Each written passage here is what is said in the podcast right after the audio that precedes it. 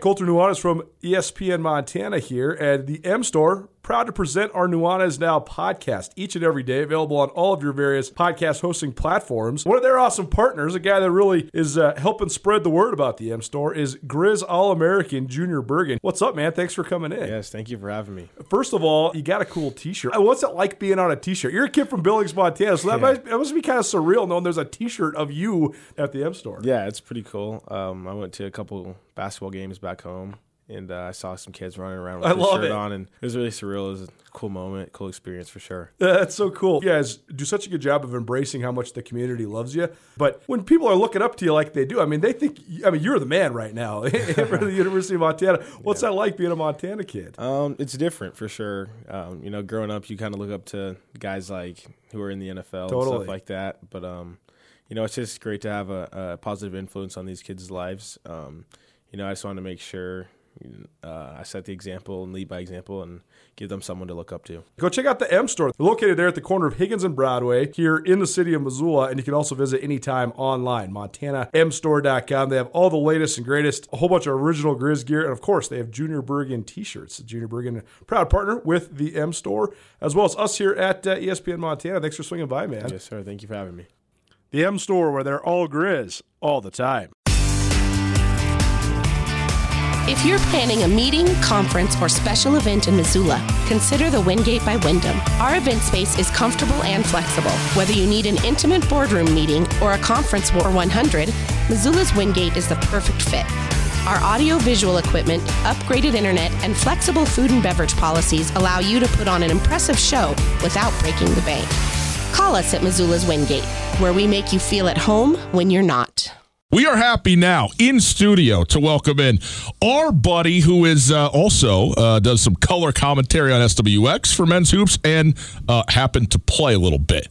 Bobby Moorhead, former Montana Grizzly men's basketball player, four-year starter for the Grizz, and now a uh, a proud apprenting coffee roaster in uh, in this town as well. Hello, Bobby. How are you? I'm good. Thanks for having me. Yeah, man. Well, It's we're good to be back. We're happy to have you in here, dude. This is fun. Uh, fun to have you in studio here and uh, and to talk a little bit of hoops, man. This is Absolutely. good.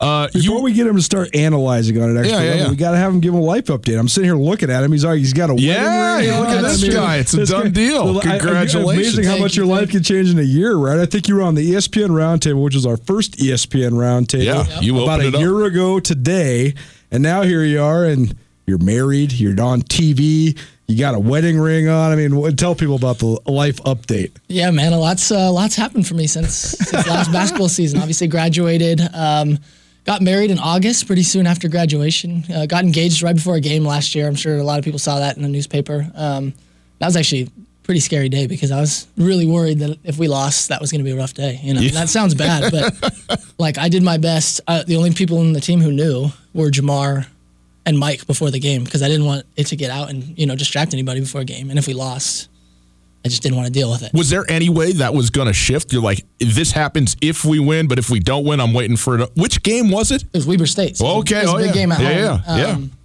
And I just planned it for that morning, and I don't really know why, but you know, like I wouldn't say it was a distraction for me, but it, it probably wasn't the best idea. you know, like in hindsight, like because if we would have lost, like I would have been upset, and it would have been obviously still one of the best days of my life. But Sure. you know, You wanted Wouldn't all to be right on Right. the day, right? Yeah. Well, pretty clearly, I mean, this has all gone well for you, and it all started at the round table on this Yeah. show. So, I mean, that's that's Yeah. obviously the catalyst for the whole thing. absolutely. Uh, so there you go. Yeah. Anyways, um, got married in August. Uh, we decided to stay in Missoula, and I uh, have long-term goals. I'd like to open a coffee roaster. So if any uh, investors are listening on the Let's on the show here tonight, uh, Well, I'd love some help. If but you're looking for some cash, you got the two right guys right here, Colter and me. We're deep, buddy. All we're, right. we're, we're looking for anywhere, any sort of hedge funds to get this, you know, cover our taxes. and absolutely stuff. love to yeah. hear it. Yeah, but uh, That's awesome, though, man. wasn't ready to go back to the Seattle area yet. Yeah. You know, it's just got really used to the pace of life here. Um, just relaxed. You know, started to really get some awesome friendships, and so we're sticking around for a little while. Um, my wife is not as big of a fan of Missoula as I am, so What? you know we'll see how long we last here. She's she's a big family girl, so well, maybe we get her on the show and she feels Yeah, even better about it. I- Yeah, I like we'll it. see how that let's goes. do that. Yeah. Bobby, let's talk a little bit of basketball. Sure. Uh, you were uh, calling the game last night uh, on SWX television, and so interesting to me because the history of the Grizzlies in Eastern Washington has been such a a, a good one in recent sure. years. Obviously, you're on a team that played Eastern for the right to go to the, the big dance two consecutive years. You end up winning both of those contests, but Eastern has traditionally been a, a, very good basketball team, have, has had some of the best talent in the conference. And the last two years, they have been the next best team ultimately in in the Big Sky. When you were playing in a regular season game against them, you knew it was going to be a little different from many of the rest of the games you were going to play during a regular season, right? No question. So how do you what? What what is that like? What's that week maybe of preparation or those few days of preparation when you know, hey, it's Eastern is coming up now? Yeah, I mean, tensions are just high. You know, coaches are on edge. Um, but again, coaches are on edge for every game. You know, not Travis. I mean, Travis is. yeah, Travis is. I mean, you're barely no, woken up. You know, you know, that's their job. They got to be on edge, and, yeah. I, and I totally get it. But um, but yeah, Eastern for some reason always gave us fits. You know, I think the last couple years until you know this team was the one that finally swept them. But I don't think we did that if, I don't know if we did that any of the times that I was here. Two um, losses you know. in a row right. in Cheney until yeah. this year, but you guys got them back at home each of the last two times, and then got and them in the, the tournament. Yeah, and so we they've always given us a lot of problems. Um, and you know, honestly, it was probably smart for them not to um, gain a big lead, you know, because they blew it twice against us in the, in the, championship of the Big Sky tournament. But but yeah, I don't know what it is. You know, I, I think Coach Legans does a really good job. Um, I was saying on TV last night. Is he just hypes his guys? He's the ultimate players coach, and I think that shows in a lot of ways. But you know, that's kind of a risky thing um, in a way because guys can be out of control. But you know, you can see his animation on the court, and I think the players really want to play for him. And I, you know, I think uh, for him, this is a huge game. You know, Montana Grizzlies been at the top for a long time in this conference. Yeah. Um, and it's looking like it's hopefully going to stay that way. But um, you know, it's a game that everybody can just get hyped for, and, and usually there's there's something big on the line. Last night, first place. Um, obviously, last two years in Boise and in Reno, ch- chance to go to NCAA tournaments on the line. So um, you know, when you consistently are playing these teams for those in those big games, um, it just adds something different to the to the game. I want to ask you about uh, the the, uh, the chances of it boiling over because we saw it a little bit last night. But first, I want to ask you just about the analysis of Shantay Legans because I think this is a fascinating one. Shantay puts on a show from the opening tip to the closing buzzer. I think there's a lot of coaches around the country that are very intense. Travis DeCuire is definitely very mm-hmm. intense, but I think that there's different identities in the way that you go about it.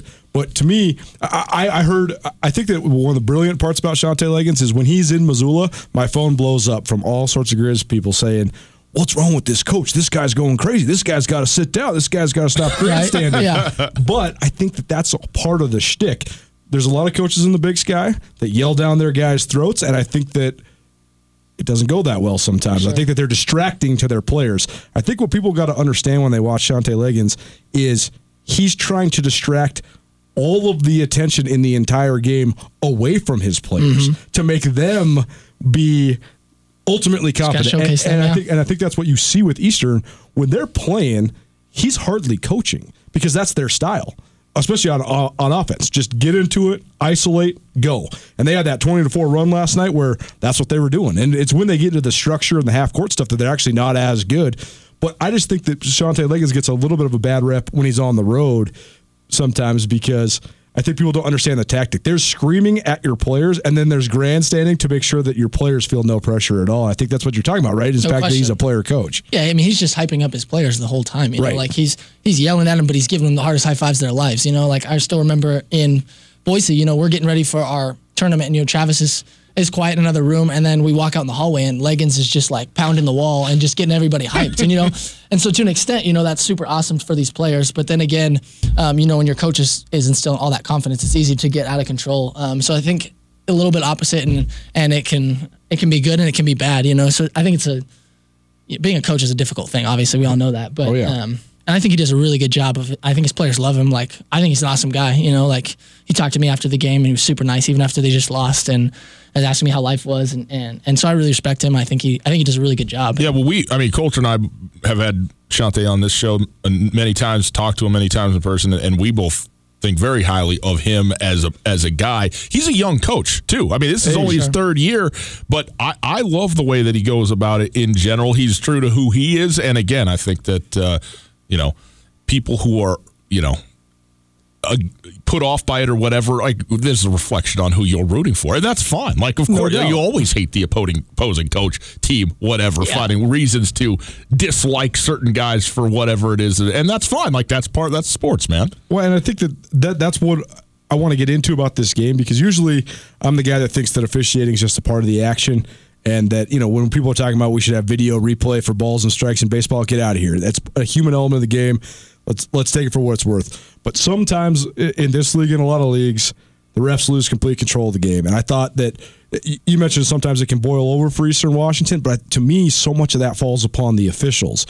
Shantay was, he told me this after the game. He said, at one point it was so out of control. I was trying to get a technical to try to inspire my guys, and they wouldn't even give me one. He had to go onto the court and start taking off his tie mm-hmm. to get a tee, and he didn't actually get it until the 13 seconds left in the game. And at that point, it's just a wash. And he even said that on the record Yeah. with us. He said, "You know, I feel regrettable that the way that the game ended was me getting technical. That's not what I want to show my guys, but I was actually trying to get it about 10 minutes earlier.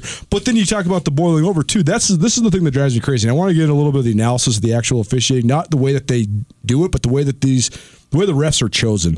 Because the Big Sky moved into the Western Officiating Consortium about three, maybe four years ago.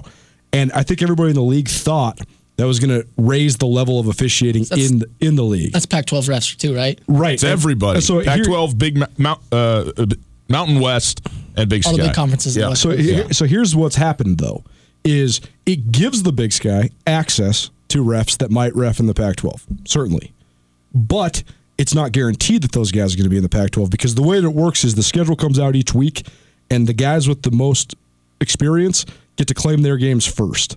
And so on a Thursday night, when on in the West, pretty much everybody's playing on Thursday, right? The Big Sky's playing the Big Yeah, West, the for sure. WCC, the Mountain West, the Pac-12. So you got Oregon, Oregon State going over here, Washington, Washington State over here. Those veteran guys, especially if they're from those areas, boom, they're claiming those games. And so then all of a sudden it matriculates down.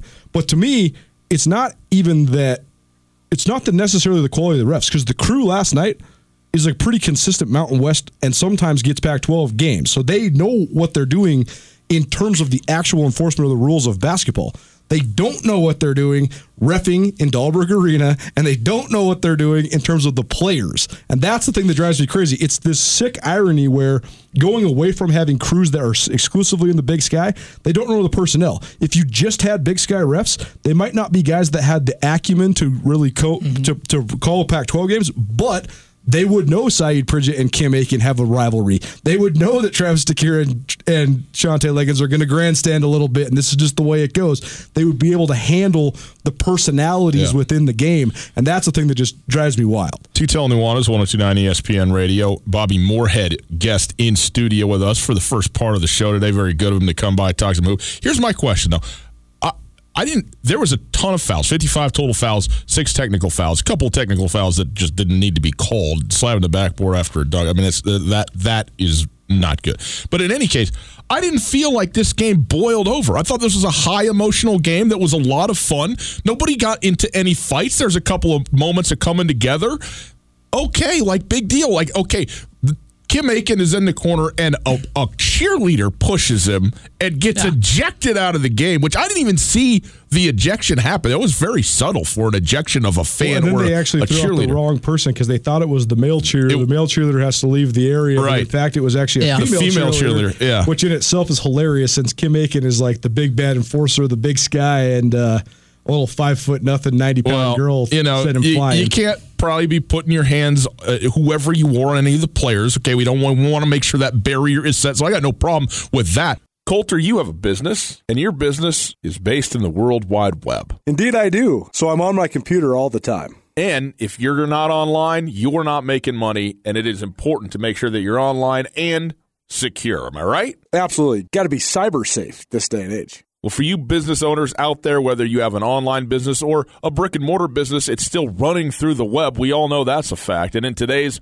always on world, your business demands a simpler approach to network security. At Blackfoot Communications, they deliver state of the art security solutions from the perimeter to the endpoint devices and remote data backup for businesses across the state of Montana. They do. They're keeping everybody cyber secure and ensuring that businesses run the way that they need to across the state. So ensure your company's network is online all the time. For more information, visit goblackfoot.com slash business. That's goblackfoot.com slash business. And you can click the link right here in the old podcast. We've made it so very easy for you. Go visit and find out how to keep your business or the business of people you know secure online with Blackfoot. I thought it was a great emotional game between two good teams. See, I didn't think it was more than that. I, I agree with your premise, but here's what I'm talking about with the game not being in control. No, I, yeah. it was it was incredibly clunky. There was no flow. There, the That's basketball right. is a game of runs. There was only two true runs in that entire game. 10-2 by the Grizz to open the game and 20 to 4 by, by Eastern to close the first half. Other than that, clunky, clunky, clunky, clunky. There was no ability to really find any flow. And I think that it killed both teams because Eastern Washington, they got to have transition flow. Every time there's a stoppage, it kills their style. Montana, I think that probably they're like Travis DeCuire always says, your greatest strength's your greatest weakness, right? Montana plays with an incredible amount of emotion. When the emotion, though, I mean, when Timmy Falls is having to keep his head, you really have to keep yourself in check, and it makes the flow not go that well for the Grizz either. So I just I thought that was the part that just drove me crazy. What did you think? Yeah, I just think it sets a soft precedent at the beginning. They're just calling all these things. Nobody can really get, like you said, to the flow of the game. And I don't think it boiled over emotional. You know, every game against Eastern Washington is emotional. Every Yeah, game against Montana State's emotional. So I don't think that it was over emotional or I, I thought it might have been under emotional just just due to the fact that the refs were calling so much. You know, like like even last night on TV, it was hard for us to even figure things to talk about. They went to the monitor so much. You know, like Yeah. it's just a slow. Um, and so for a game that where the Big Sky, you know, championship is potentially on the line, like for that to happen is, you know, it's just not fun for the fans. It's not fun for the players. But it, you know, it's it's something me and Michael Oguine were just talking about the other day. Is it seems to be a common thing on the West Coast, and and I don't know in general if that's true or not. But you know, when we went over to Pitt and Penn State, we were allowed to play physical basketball. Um, Right. And and at certain times, and in Michigan in the Big Sky or in the um, NCAA tournament, you know, they were letting a lot of stuff go. You know, like Right. guys are are hacking you, and, and for me, I like that. I like playing physical basketball. But you know, in the Big Sky, you chest a guy up and you get called for a foul, and then next possession, you're you know trying to keep the ball in the paint, and you get called for a foul. And so I don't know what the deal is, but that seems to be a trend over here on the West Coast. Hmm. You know, I watch UW basketball on Pac-12, and it seems to be kind of the same story. But then you watch a game on the East Coast where there's a lot of people watching, and I'm sure that has something to do with it. You know, a lot of viewership and a lot of people really interested in the game, but that seems to be a, a common thing. Well, and doesn't it, doesn't the Big Ten too, right? It gets this reputation of just a bunch of big physical guys, and and somehow there's just a level of almost expectation that running into each other is just sort of par for the course, Yeah. and this is what it's going to be. Whereas on the West Coast, the Pac-12 is, I mean, I don't know that it's been quote unquote a lot more athletic, but it seemed like it's been a more up and down style of basketball, and It's maybe just more guard oriented out west. Yeah, right across the board, right? And so and so then you know you get accustomed to looking at that, and then all of a sudden things that don't look like fouls at all in you know Madison, Wisconsin, look like fouls in Los Yeah. Angeles, California. I, I don't know. I, I think know. you. I, I also wonder. I've wondered this for a long time too. I just wonder if these guys just don't have as much experience officiating true big guys because there's there's really is a, a lack of true big guys from the Pac-12 all the way down. And Jamar Coach talked to us about this all the time. I mean, Jamar just he he was almost impossible to officiate in this league. That had nothing to do with he had it had nothing to do with him.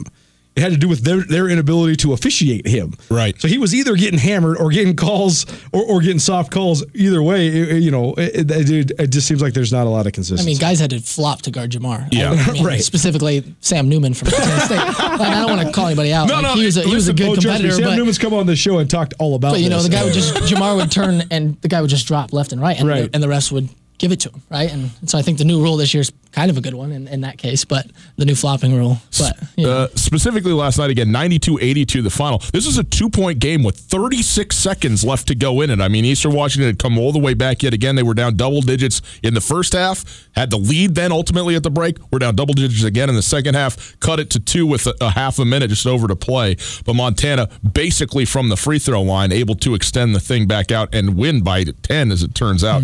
Saeed pridgett 24 8 and 4 last night. Kendall manuel an outstanding performance 18 4 and 4 and and a stretch where he went seven. He scored seven consecutive points for the Grizzlies. Two, three, two threes, one of which he was fouled on. That was probably the biggest roar of the night on, on his four point play. So he has his own 7 0 run in a moment where Eastern had really come back and made a run, and he stretched it back out offensively for the Grizzlies. Eastern Washington, Jacob Davison, 34 last night, was feeling. I mean, he there, there's there's good players on Eastern Washington. So who are you going to take away? Who are you going to try and deal with? I think it starts and stops with Mason Peatling, but Jacob Davison became the guy that I guess Montana was willing to endure last Yeah. night. Is that what you saw? Yeah, I think that's kind of been the story the last couple games. You know, Harald Frey goes off for 39, um, but the Grizz still win by 15. You know, I think Travis is willing to allow that to happen and still get the win. You know, I think um, like the the difference was, you know, Davison was driving last night and he had a phenomenal game,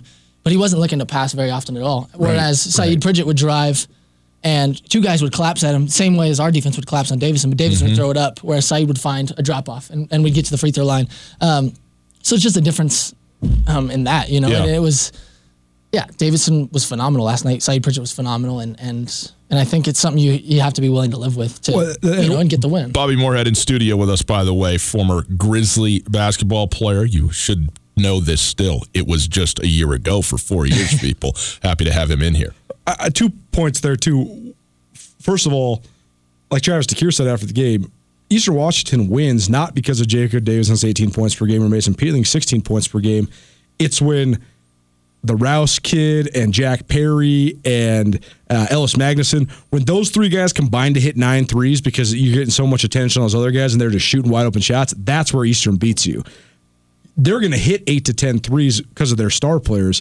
It's when the other guys hit eight to 10 threes, then all of a sudden you're giving up 95 and you're done. The Kendall Manuel point you made, though, I think this is a huge turning point for Kendall Manuel the last couple weeks eh, as an individual as well as with this Grizz team.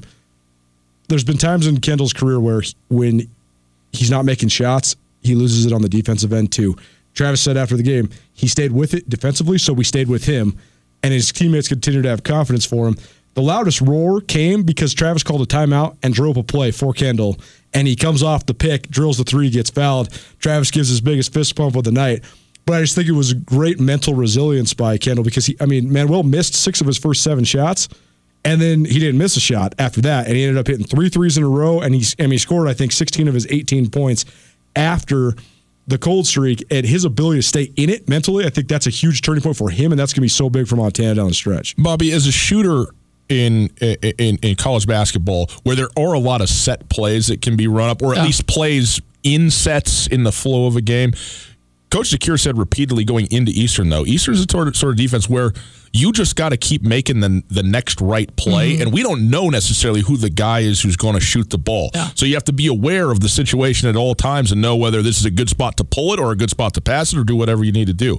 Well, my question to you is is there a difference for you as a shooter when you are playing just playing basketball and looking for a spot and trying to make that sort of instantaneous choice about whether to shoot it or not and it's Yeah. not even a choice it's just a feel and instinct as opposed to a play out of a timeout that says Bobby you're coming off this screen you're going to get the pass and you are going to shoot the ball right here right now period and and you just know okay I'm getting a look I'm going to go take this shot is there a difference in confidence or something like that? Yeah, I th- I think that's definitely a confidence booster. Like Yeah. for Kendall, for Trav to call a timeout when Kendall hadn't been shooting well, um, to come out and, and bang a big three to get the crowd going. You know, that's huge for Kendall. He's like, okay, my coach believes in me right now. I'm gonna go knock this one down. I still remember my freshman year. Um, we're playing Weber State in the Big Sky Championship, and we were down three um, with like a minute left, and Trav called the play for me, and I was a freshman. I was kind of rattled in the timeout, but I hit the three and we tied it. And that, that was like a huge confidence builder for me. Yeah. He's like, okay, you know, we're going to go to a true freshman here. And and so for, for Travis, he knows what he's doing there. You know, he's like, you know, Kendall's going to keep shooting the ball. We know that. So might as well give him some confidence while he's going to shoot those. And and it worked, you know. And I think Kendall's been extremely tough that way this year. You know, he obviously didn't shoot very well at all for probably, you know, The, the eight or ten nine, For the 10, 11 non-conference, games. really, You know, he didn't shoot very well. Um, and part of that's probably the deeper three point line, you know, different things. Um, but eventually the numbers catch up, you know, and, and some guys shut down shooting, you know, like my sophomore year, I shot really bad and I never really picked it up for the whole year. Um, and so that's a toughness that I didn't necessarily didn't have that year um, that Kendall's shown to, you know, to have. And so um, that's been awesome to see for the Grizzlies. You know, it's been huge. One last point, 'cause I know we got to get out. Yeah. But Bobby will be staying with us for the next break, so Yes, stay tuned will. for that as well. But We might just lock this thing from the outside and not go anywhere. I don't know. You and I actually did our post game, with, with the exception of Coach DeCuire, separate last night. Yes. We were getting a couple different guys, and I talked to Saeed Pridgett, and you were talking to Mack Anderson. But I thought the one thing that was really interesting is another, I think, uh, indicative turning point for this team as they continue to get better, and and honestly, I think surprise a lot of people around the league. Not me, I picked them to win the league. I, I will continue to remind people that, but Good, Colter. Saeed said, I thought this was interesting though. He said w- Montana was in this, they, they were about to break it open. It was about a five point game, and Travis called that timeout. And Saeed said he actually drew the play up for for Pridgett, and they were going to run some stuff off of Pridgett because Eastern was trapping him. And Saeed told Travis, "No, draw it up for Kendall. He needs one." Mm. And I think that that right there is, is such a good part of the team, right? Saeed has so much confidence in Kendall. Says, Coach, he's the one that needs the confidence right now. Let's draw it up for him, and then he hits it, and he goes on to score 11 more points down the stretch. There's three seniors on this team, but Saeed's the only one who's been there this whole way through. Yeah. You guys had, you know, this this unbelievable class of four tremendous seniors, three of you who had basically been there the whole way through together, and then Jamar came a little later on. Yeah. But did you have that relationship with Travis, you personally, or the guys in general, to go, hey, this is what we need to do? Like in the timeout, was, was- how much did that happen? No question. I think there was a lot of quote unquote arguing, I would say, you know, like, um, but in a good way, you know, like I think early on, a couple of us would struggle with the way he would yell at us. And, and I think a, after a while, you know, there was respect. And I think Travis liked when people, when guys would come back at him. Yeah, in a- absolutely. you know, to a certain extent. And so, you know, I, I That's still one thing remember. Saeed's learned, right? Right. Yeah. I mean, Saeed, uh, when he first got here, didn't take that very well. Now he goes back at Trav all the time. Exactly. And so it, you know, obviously it's a it's a respect thing. You know, it's not, you know, you, Travis, you're wrong. Like I'm going to do this. But you know, I still remember one time at Northern Colorado, uh, Andre Spight hit a three on me, and Travis is just reaming me out of the timeout. You know, and just like, you know, coaches are almost holding him back because he was so mad at me because it was a close game. And you know, I start screaming back at him, and then we eventually come to this. You know, we like hug it out and we come to this agreement. And you know, and like I think Travis really respects that. And so I think for you know Mike Ahmaad, Jamar, I think guys weren't afraid to to give their opinion in games. And so I think Travis would absolutely listen. You know, if I'm like, hey, Travis, that defense is not going to work right now. Like, let's do this. And he's like, okay, Bob, you know, like, let's do this. And and so I think that's awesome for a coach to be able to listen to a player like that. And, Yeah. you know, I don't think Saeed would have done that his freshman year. And, Right. and I think that's where we've seen his growth. That's why he's got most improved player every year for the Grizz. You know, he's not only improved his game, which is clear, but he's improved his leadership. And the guys on the team are raving about his leadership this year. How could you let Andre Spight score? He was he, he couldn't shoot. He only was 900 he was not he that was year. not that talented. My goodness. No, I mean there was.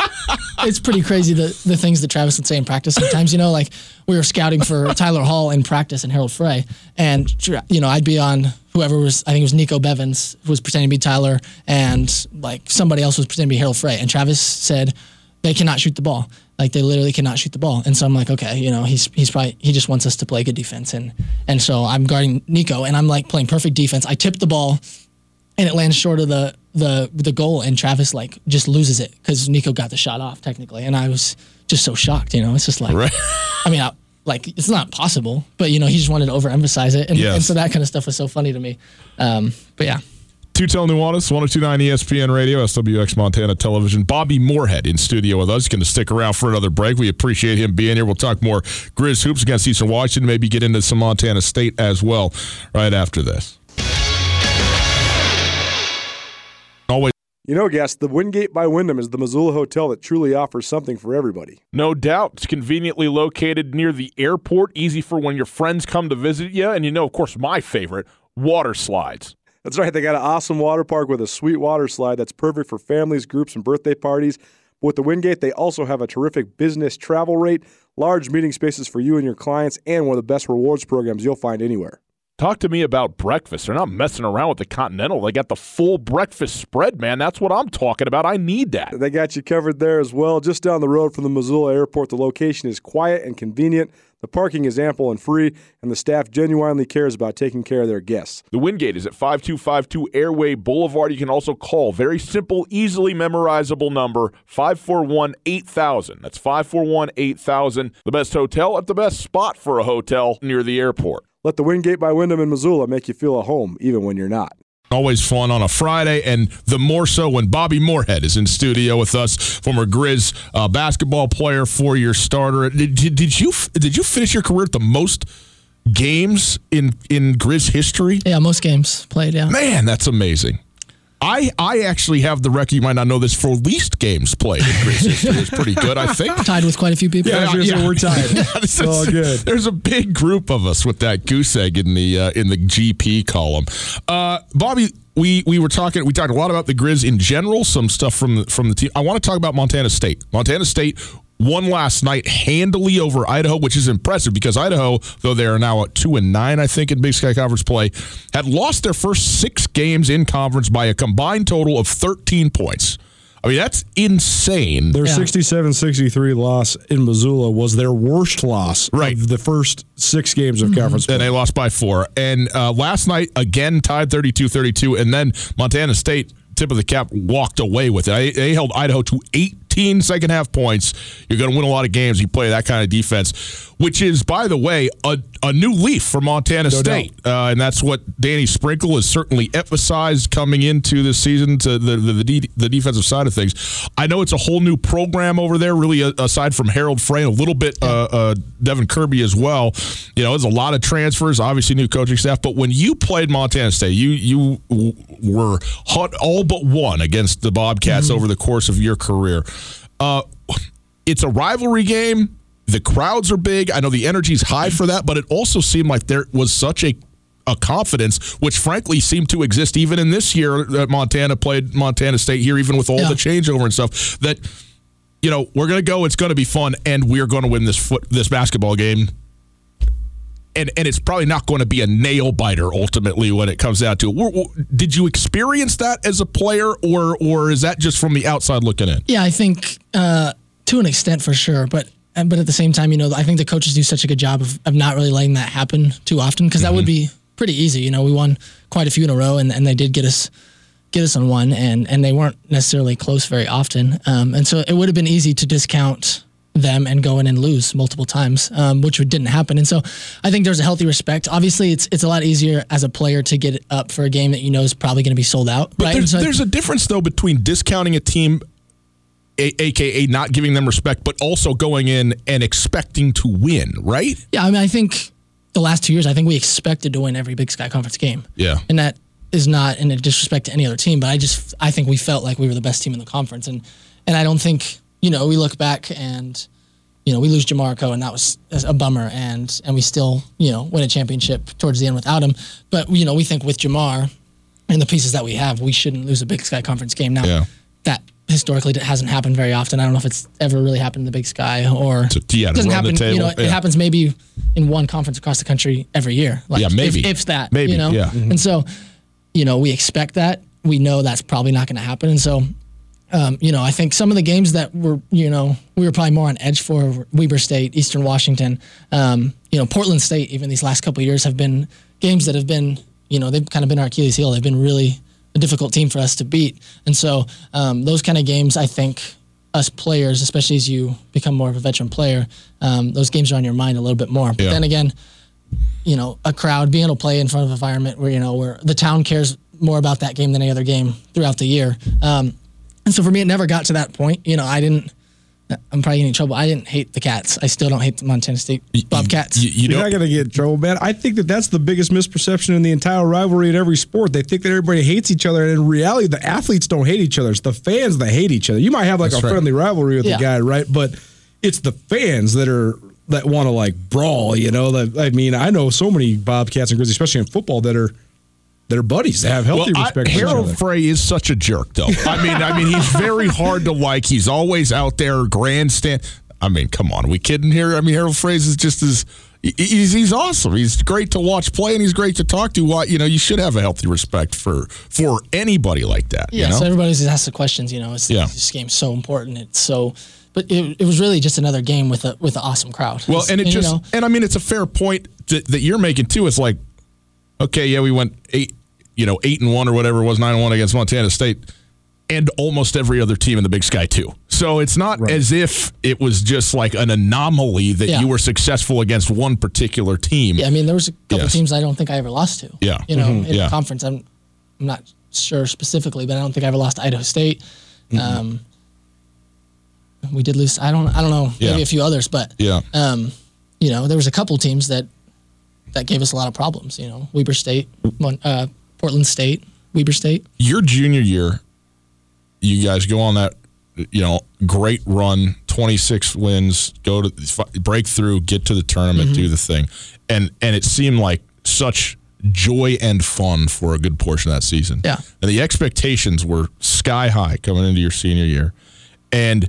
You do you you replicate almost exactly, in fact, exactly that the season before. Do the same thing, ironically enough, against the same team again in the tournament but it seems like it was more of a grind than it was your junior year.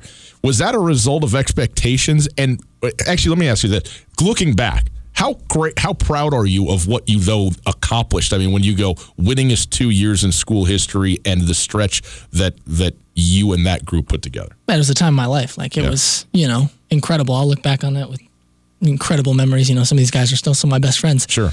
But at the end of the day, you know, like people forget quick, and you know, it's not, it's not something I just think about. You know, man, I won the Big Sky. You know, like this. Yeah. It's just, you know, so it's an incredible feeling, and and like most incredible feelings, you know, it fades away, and and it's an awesome memory I'm gonna have. But you know, this team now we got this team. You know, Yeah. it's exciting to watch, and so I hope they win a championship, and then you know, you just keep it going, and and then you take pride in your school and what they do. So. um you know, it was incredible. It was fun, you know, but it was a grind the senior year. And I, I would venture to say it wasn't as fun my senior Yeah. year as it was our junior year. And I don't know particularly why that was. You know, there were a number of factors. Our junior year, had the same starting lineup the whole entire season. Uh, you know, pretty consistent. Guys were, um, I don't know. And, and we came off a year that was pretty bad, you know, and so I think Motivation from that year. there was a lot of motivation for that. Yeah. You know, we're like, we're not that bad. I know we're not. You know, we had really good players, and we just didn't do what we needed to do, and and so that left a bad taste in our mouth. And so we were ready to kind of avenge that, knowing that we were, you know, one of the best teams in our conference for sure. And so, um, so that was great. And so that first year winning that was like, I mean, that was like fairy tale, like a dream come true. You know, like, Yeah. especially coming, you know, the game against Northern Colorado in the semifinals was a game that. That's a game I'll probably never forget because I didn't think we had any chance to win that game, and People everything. forget quick, but no one who was in the in the room will ever forget that game. No, that, that's yeah, that's one game I don't think I can ever forget Ever. because because there were times, and I know players don't supposed to say this, but I didn't think we were going to win, and and Well, I mean, there was a point in the game where it was actually impossible for you guys to win, and you actually and you still actually won. yeah, I think it was ninety nine point nine percent on ESPN's app is what somebody was you telling guys me were after down the game. eight points with like 13 seconds left. How's Yeah, that I mean, even it was like possible? It was yeah, it was pretty incredible, and and just the emotions were so high, and and like it was just so draining, and then we had to go back the next night. Play Easter down. I think we were down eleven or thirteen 11, at yeah. halftime, and you know, and that was that was an interesting feeling because at halftime down eleven is never a good feeling, and guys in the locker room were just like nobody was worried. Like Yeah. it was a very different feeling from normal. Um, everybody's like, you know, we're like we're gonna win this game, and and everybody believed, and then all of a sudden, within a matter of six minutes, we had the lead, and Well, that's what happens when you make 17 stops and 18 possessions, Yeah. Bobby. That's how Yeah. you get back in the lead. Uh, one more question for you. I just want to know about this team this year because you've been here, you've been watching this team, and, and not just watching, studying because you're calling games and Yeah. stuff like that. What have you thought about this iteration of the Montana Grizzlies, which you know is is a really brand new team in a lot of ways, but still has been playing at a very high level now through conference play? yeah, I mean, we're seeing, you know, early on we saw a ton of growing pains, which which I expected, and unlike you, I didn't necessarily believe that they would win the Big Sky Conference. Now I believe they can, um, and that's not because I don't believe in Sayeed or I don't believe in Travis or I don't, but there's just a lot of what ifs. Sure, and it's a whole you never know. And I lot of ways. know winning it for the last two years, it's not. It's really difficult to win it, and it's really difficult then to win three co- games in a row and go to the NCAA tournament. Definitely. So those are two different stories. Obviously, winning the conference is, is amazing, but then you want to you want to take that next step. And so Yeah.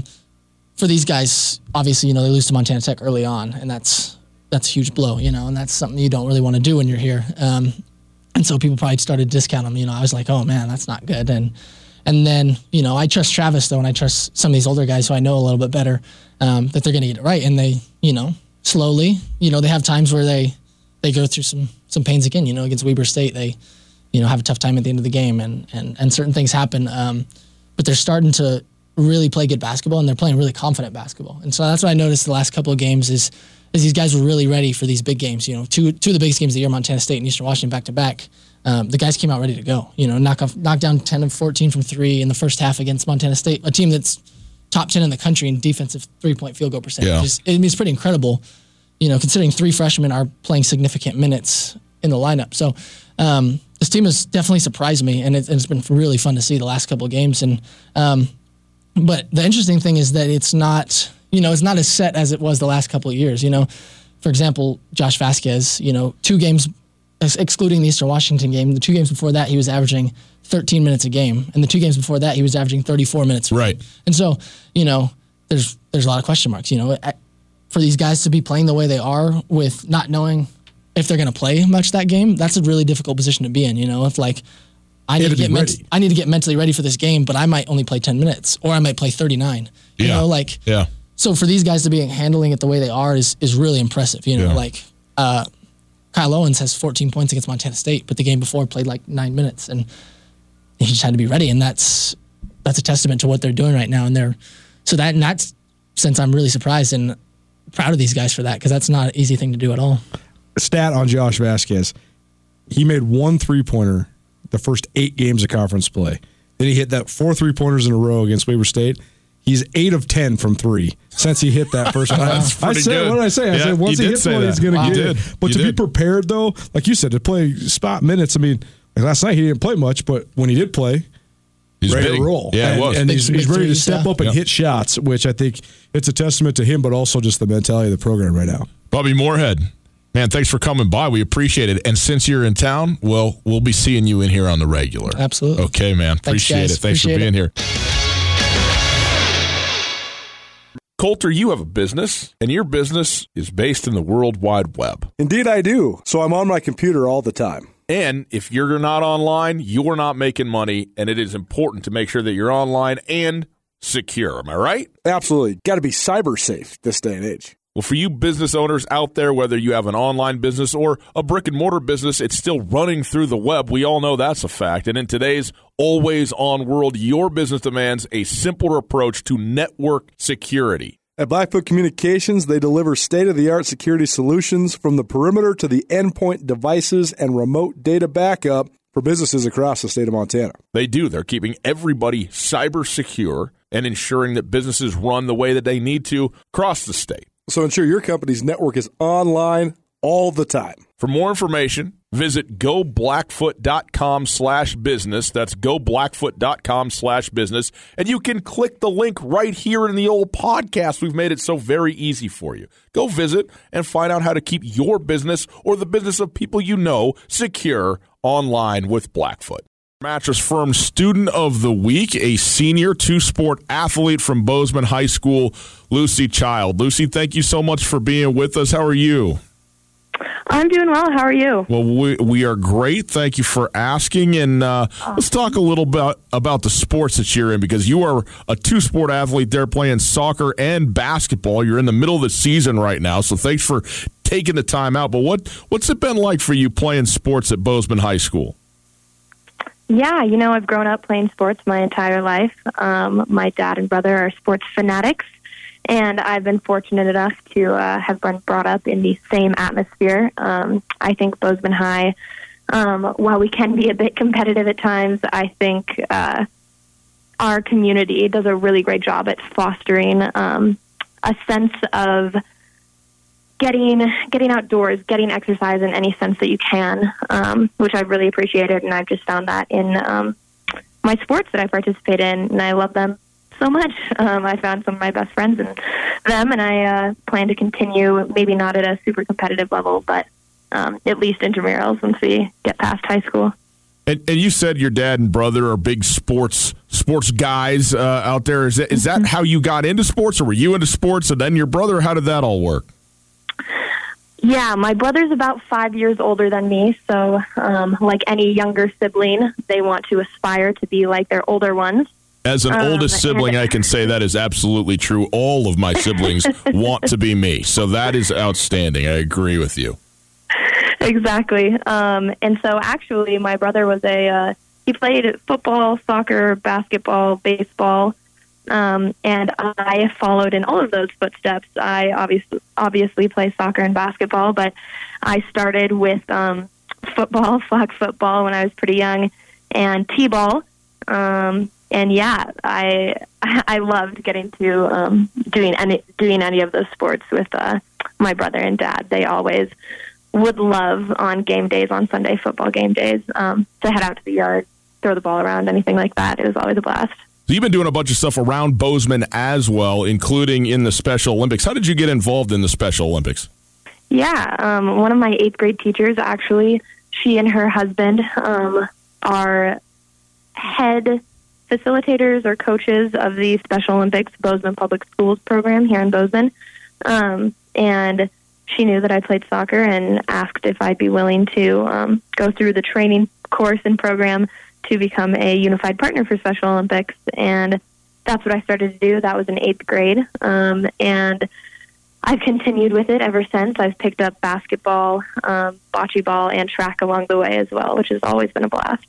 Um, Lucy, let's talk about next year because you aren't 100% exactly where you're going, but you have been accepted to your number one school, which was Georgetown University in the nation's capital, Washington, D.C. Congratulations on that. That's Thank very you. cool.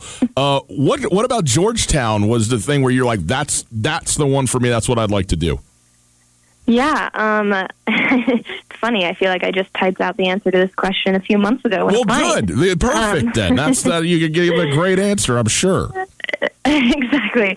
Um, hopefully, we'll see. Uh, I mean, for starters, I love Washington D.C. and coming from Montana, we have a we we live in a beautiful state. We have access to so many different um, opportunities, especially when it comes to landscape, which I've loved and appreciated and sucked the joy out of, it, like in every respect, I guess. Um, but I.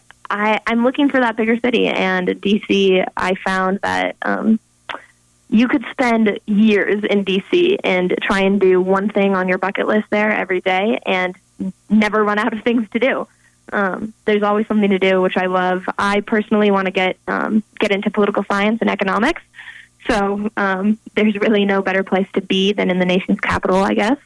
Um, so I definitely love that aspect. Georgetown itself. Um, I think it offers a very holistic education, uh, which I appreciate, obviously, um, and especially t- being able to tie that to the surrounding atmosphere, that DC culture, I think is really important something that Georgetown does a really good job at doing. Um, and then lastly, I guess, I found myself actually drawn to um, a Jesuit education, um, which there are only 28 um, universities in the United States that offer that at the college level, like I said. Um, and mm, aside from theology, the religious aspects of it, um, anything like that per se, the philosophies carried um, by these institutions are incredible as they um, really just try and foster a sense of uh, community and empowering those around you and reaching out to the less fortunate, um, which um,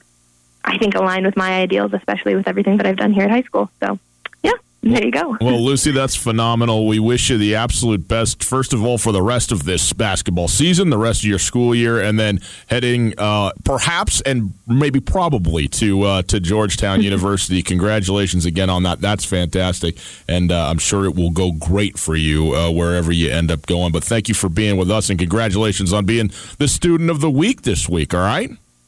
Yes, thank you so much. Absolutely. Thank you for being with us. Lucy Child, Bozeman High School, Bozeman, Montana.